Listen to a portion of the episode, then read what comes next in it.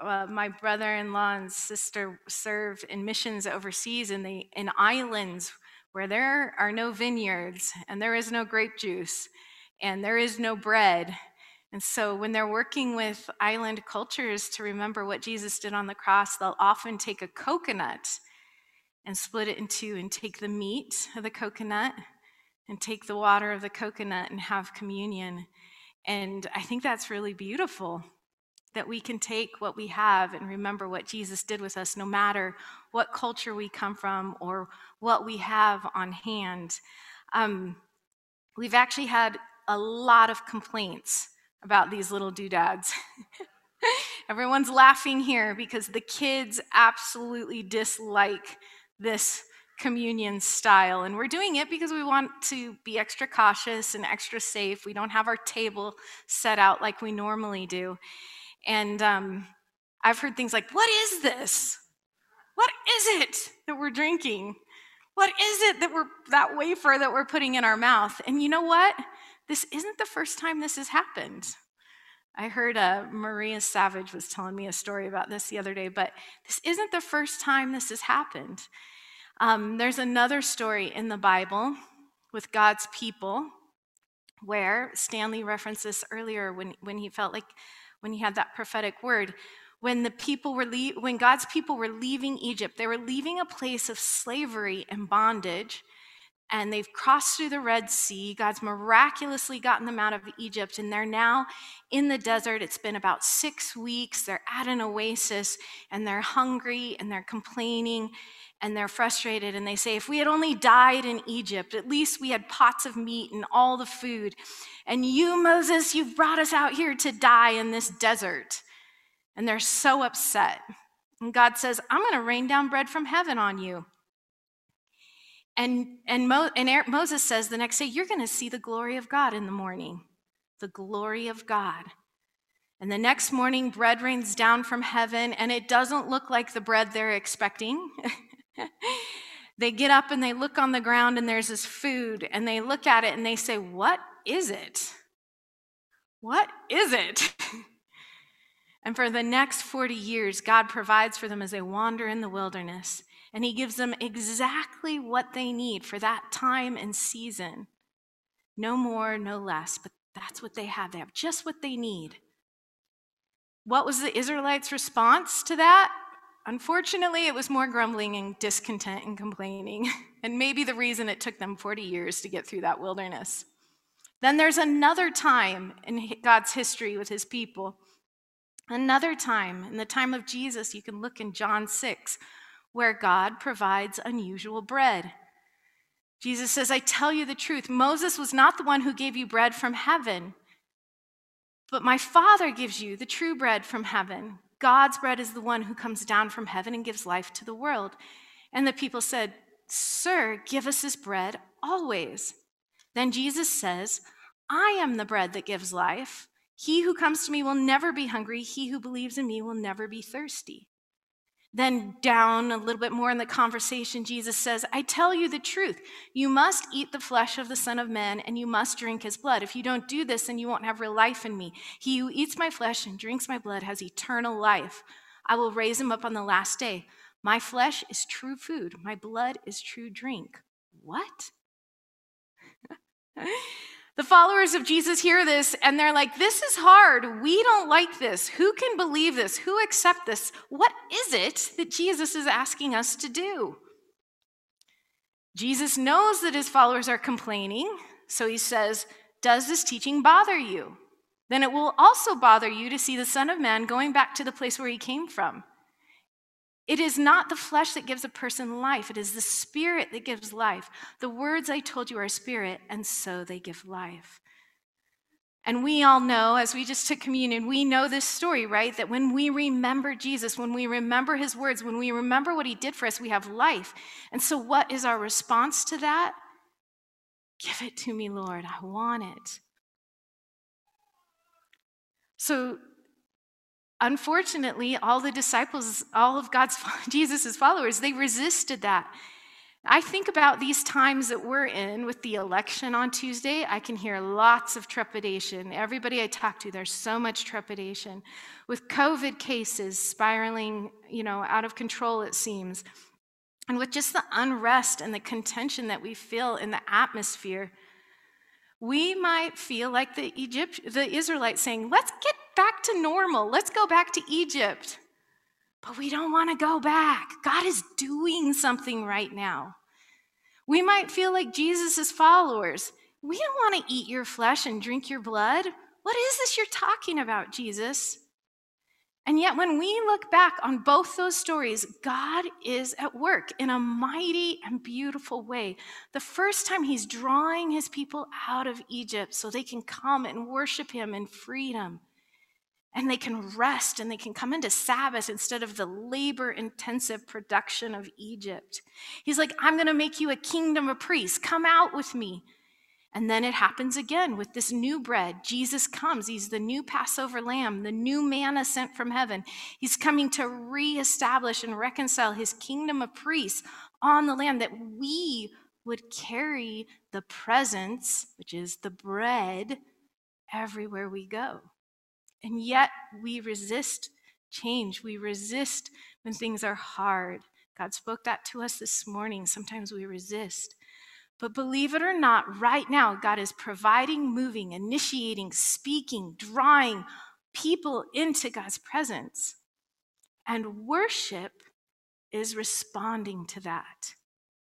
There is a divine initiative despite the chaos, despite the turmoil you might be feeling right now, there is a divine initiative reaching out to you. And worship is responding to that. Worship is responding to what God wants to do in our lives and what God is speaking. We've been talking about anchors for the soul, having our mind, our will, and emotions anchored in the hope of Christ. Worship is an anchor for you right now. Worship is abiding in God's presence and responding to God and responding to the provision. What is it? And the conversation that God has for you right now, right in this season. We've talked about surrender, confession, and today we're going to talk about worship. And these anchors help us place ourselves in Christ. They remind us to rest in what Jesus has done for us, not to walk according to the flesh, but according to the Spirit, as it says in Romans 8 4.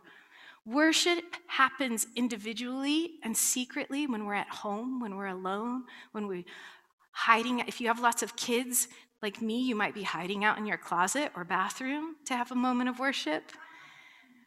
Worship can happen, like I said, in mountaintops and gullies. You know all how much I love Dimple Dell Gully.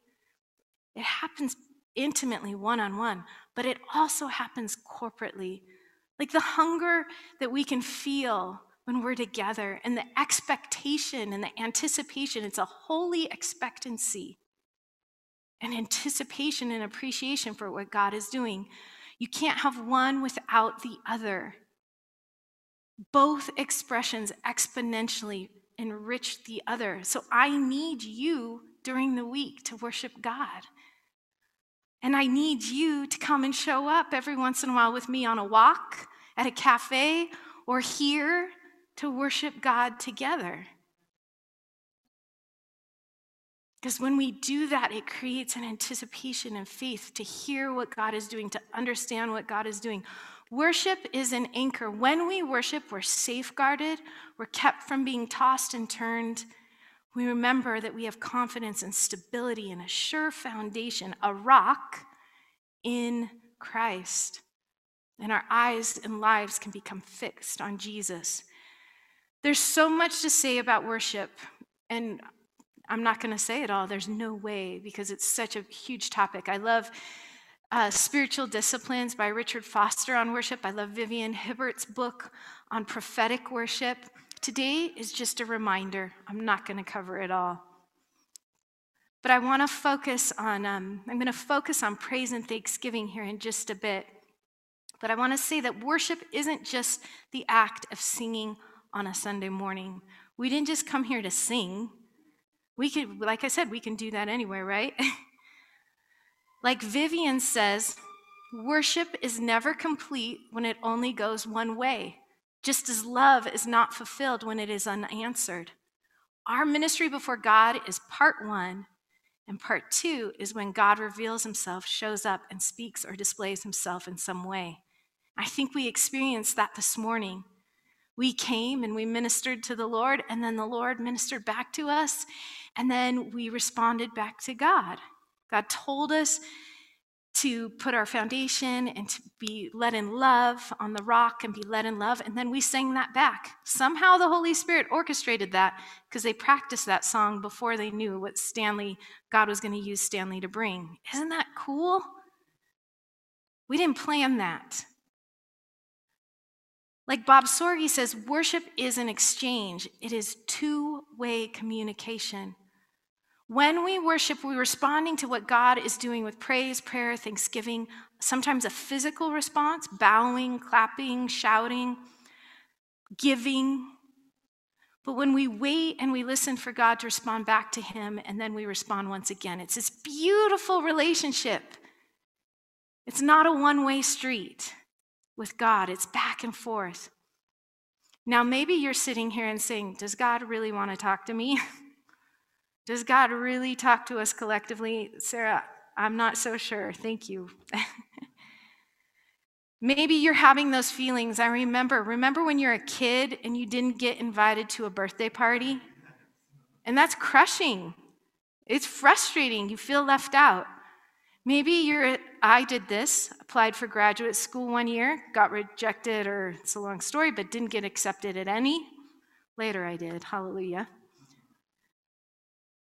Maybe you've tried out for an interview or you've tried out for a sports team and you didn't make it or you didn't get in and it's, ugh, it's awful. I'm here to tell you it's not that way with God. You're always invited to the party, you're always accepted into the program, always included on the team. The better way to describe it with Jesus is like that feeling I had when I got when I first was like, I kind of like that guy. I feel attracted to that guy named Aaron. It's like, oh, he's kind of, I like him. and then there's this feeling of, oh, bummer, like, what if he doesn't like me, right? And that, that first awareness that, oh, I think, I think he might like me. I, oh, I think there, there could be something here. Ah! And then your feelings, your heart, everything gets all wound up and starts. Ah! You're like, oh, he likes me, he likes me. This could go somewhere. And it has. Hallelujah. That's the way it is with Jesus. He's drawing you, and you're like, oh, could this God be something worth exploring? Could this God actually like me? Could Jesus actually want to talk to me? Yes. That's what worship is like. It's like we come here and He's going to talk to me, and I'm going to talk to God, and God's going to talk to us. And when that happens, you can't help but smile. You can't help but have a song on your lips. You can't help but shed a few vulnerable tears if there's some intimate stuff that needs to be shared.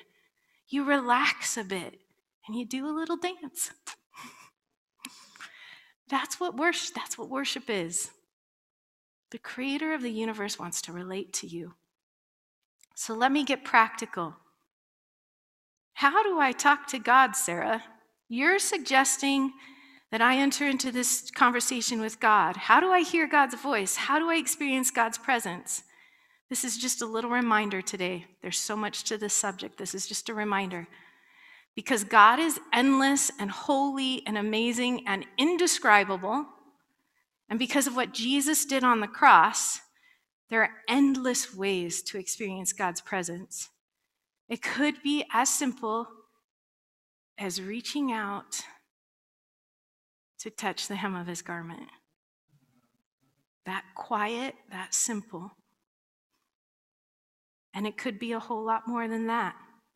There are many ways. But we've talked about surrender confession. Today, I want to talk about praise, thanksgiving, and listening. We surrender when we turn from our own ways and we look to Jesus. We confess our heartache, we confess our shame, we confess our fears, we confess our sin, we confess our faith. We praise God for who He is. We thank God for what He has done. We listen to hear what is on God's heart. These are all ways to enter into worship and communion with Jesus. I'm going to read Psalm 34. And Psalm 34 is a song that King David sings in the midst of tremendous chaos. David is running from his homeland with King Saul and he's actually running to the land of his enemies, the Philistines, and he ends up hiding out in the Philistine land because he's not welcome at home. And now he's with his enemies, and he has to pretend to be insane and um, mentally unstable when he's with the Philistines so they don't just off with his head. So he's going back and forth, and life was madness for David. What is this? What is happening? This is, we can feel a little bit like right now that whose side is who? Whose, whose side am I on? What's the good, who are the good guys? Who are the bad guys right now? What is this? What is happening? And in the middle of this, this is what David sings. I will praise the Lord at all times. I will constantly speak his praises. I will boast only in the Lord. Let all who are helpless take heart.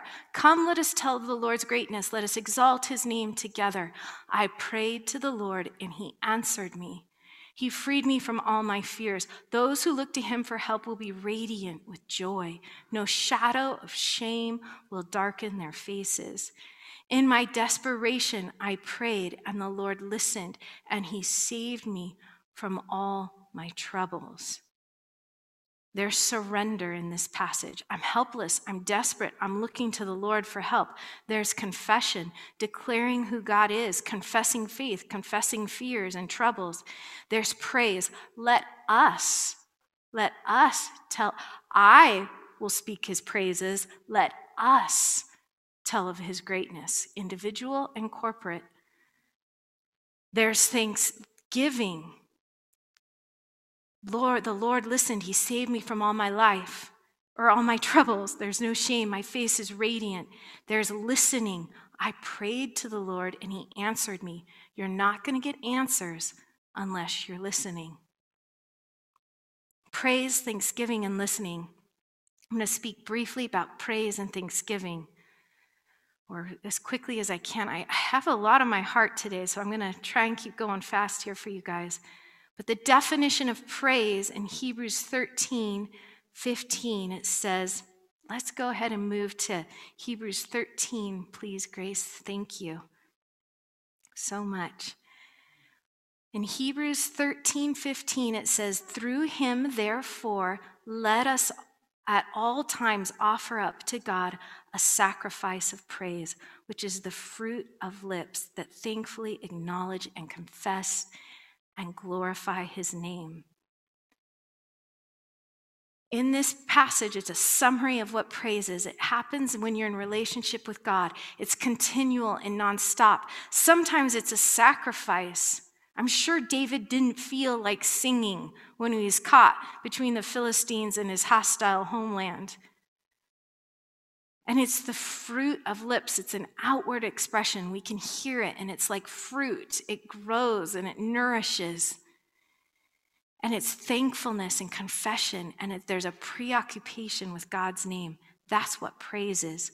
This is what happens when we praise. Psalm 100. We make a joyful shout to the Lord, all you lands. We serve the Lord with gladness. We come before his presence with singing. we know the Lord, He is God, and it is He who has made us and not we ourselves. We are His people and the, the sheep of His pasture. We enter into His gates with thanksgiving, into His courts with praise. We're thankful and we bless His name, for the Lord is good, His mercy is everlasting, and His truth endures to all generations. God's presence is with us, like we said, all the time. But something about singing, something about thanksgiving, something about praise opens up your soul to the awareness and revelation of God's presence. When be a person of praise and thanksgiving, come into his gates, come into his courts, come and see what God is doing. When we give thanks, when we praise, our eyes are open to what God is doing. There's a psychologist named uh, Shawn Achor, a psychologist at Harvard, who suggests that we can train our brain to become more grateful by setting aside just five minutes a day for practicing gratitude. He cites a one week study about this. Actually, the study was longer than that, in which people were asked to take five minutes a day, the same time every day, to write down three things they're thankful for. It could be something as simple as, I really liked, I'm really thankful I had that Thai food last night. Or, I'm really thankful my daughter woke up and gave me a good hug this morning. Or, my boss said something kind to me today. Something as simple as that. Here's what they discovered. At the end of one month, um, including those who stopped the exercise after one week, at the end of one month, whoever practices gratitude was happier and less depressed. After three months, those who had been part of that one week experiment were still more joyful and content.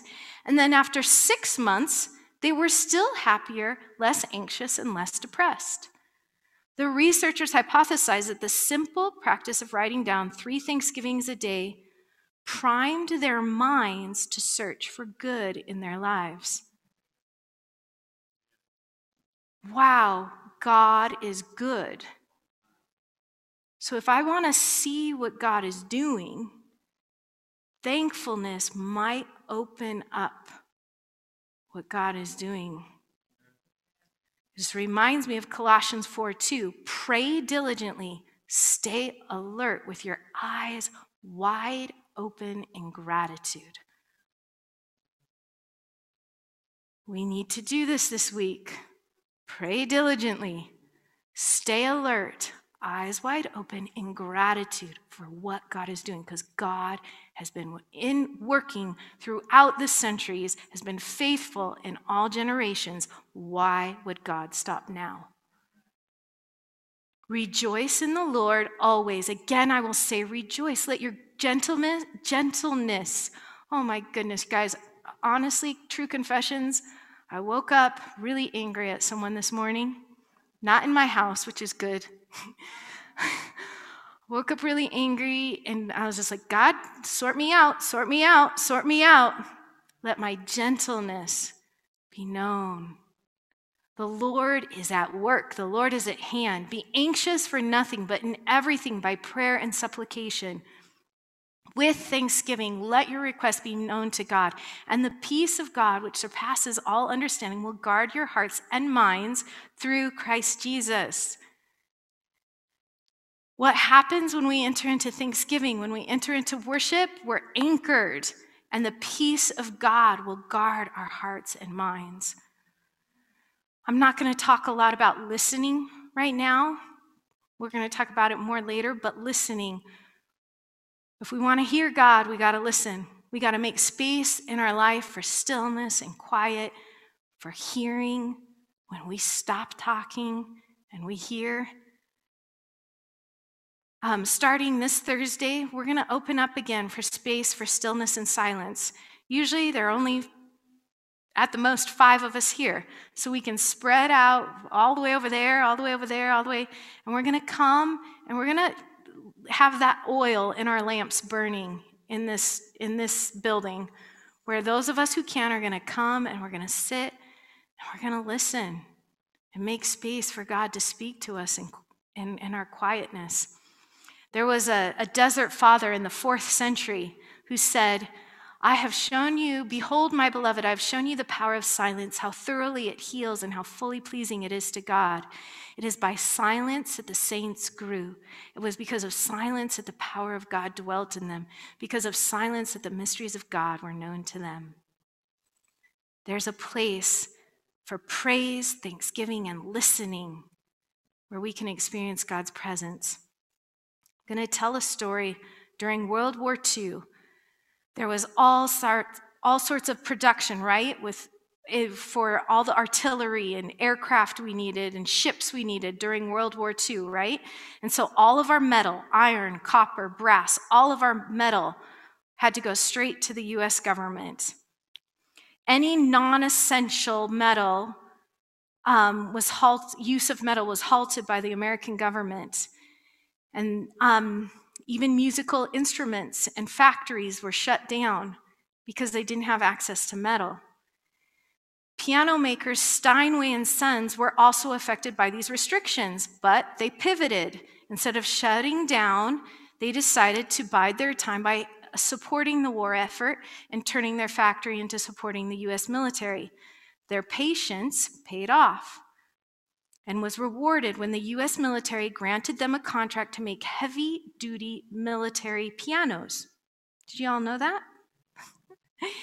By June 1942, Steinway's workers had designed a small upright piano, no more than 40 inches wide and weighing only 455 pounds. It was light enough to be carried by four soldiers. Each piano was treated with anti termite and special glue so the dampness wouldn't corrode it. Anti, um, just all sorts of stuff. They were painted green. And it used only 33 pounds of metal, about a tenth of what the typical grand piano used. That's amazing, isn't it? These pianos were known as the Victory Verticals. What a cool name. They were packed into crates and conveniently dropped by parachutes, along with tuning equipment and, and um, instructions. An estimated 2,500 were sent throughout the front. What the US government had realized is that an invaluable way to keep everyone calm in the face of the horrors of war, a way to bring healing in the things that they were seeing, a way to soothe homesickness, was to bring music onto the front. These pianos provided the soldiers with countless hours of diversion, education. You know they were singing big band, entertainment, but also worship, enrichment, and outreach. Soldiers would write home about the green pianos just arriving. Victory vertical. If the US military knew their people needed the power of music and song to carry them through the days ahead, how much more should we recognize our need for praise, thanksgiving, and worship in times like these? And remember, it's not just song or music, it's dialogue into the very presence of God, the creator of the universe who wants to know and speak to you. Hmm. Psalm 89 says, Happy are those who hear the joyful call to worship, for they will walk in the light of your presence, Lord. They rejoice all day long in your wonderful reputation. They exult in your righteousness. You are their glorious strength. It pleases you to make us strong. Yes, our protection comes from the Lord, and He, the Holy One of Israel, has given us our King. Could you all stand with me? We're going to close. And uh, while we, we stand to pray, uh, just want to remind you if you'd like prayer afterwards, there's prayer over here. There, um, there's prayer with teams. If you stay online, there will be a number you can call for prayer. Uh, just remind you, our, our governor is asking us to be extra cautious. It's beautiful outside. Let's take our conversations outside you know, uh, just to honor what our health officials and our governor has asked us to do. But I just want to pray and bless us, and then we're going to sing a song. So you can leave as you feel um, led. But I'm going to pray, and then we're going to sing the blessing over you as we go into this week. Father God, these are extraordinary times. And we need manna from heaven. We need the blood and bread of Jesus. We need the bread from heaven to sustain us in these times. I just pray for our land as we go into this election week as we all bring different feelings and concerns and hopes into this week. I ask God that you do a mighty work this week, that you bring healing to our nation, that you bring rest and peace, somehow bring reconciliation, somehow bring um, unity. We just rebuke violence. We rebuke bloodshed. We rebuke um, rage. We rebuke anger, rage, and violence. God, forgive me. I woke up angry this morning. Forgive me.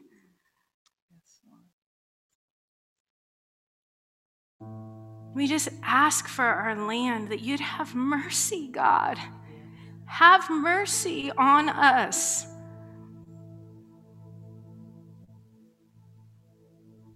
Bring healing. Wipe away this plague. Bring healing. Bring the breath of life into our land. Help us walk humbly this week as your believers. Help us walk in the love of God with self control and gentleness. Let our gentleness be evident to all. Let us come to you. We don't want to come to you with anxiety and fear, though we bring it to you, God. We cast all our cares upon you. But let us come with a song of thanksgiving and praise this week. And let us have vertical victory. A vertical victory this week.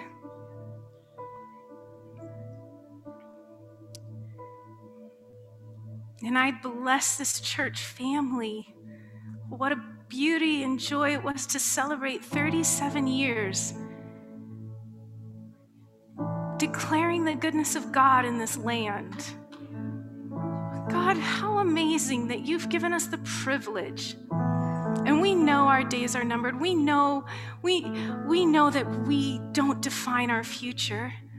But we're thankful for every moment we're thankful for every moment, and we pray that we get to continue on declaring your praise and declaring your goodness in this land. Let us keep the candle burning. Let us keep the oil burning in this place, that the, your name would be exalted. Okay, I'm going into intercession mode. Sorry, everyone. I could pray and pray and pray, but we'll just leave with a blessing.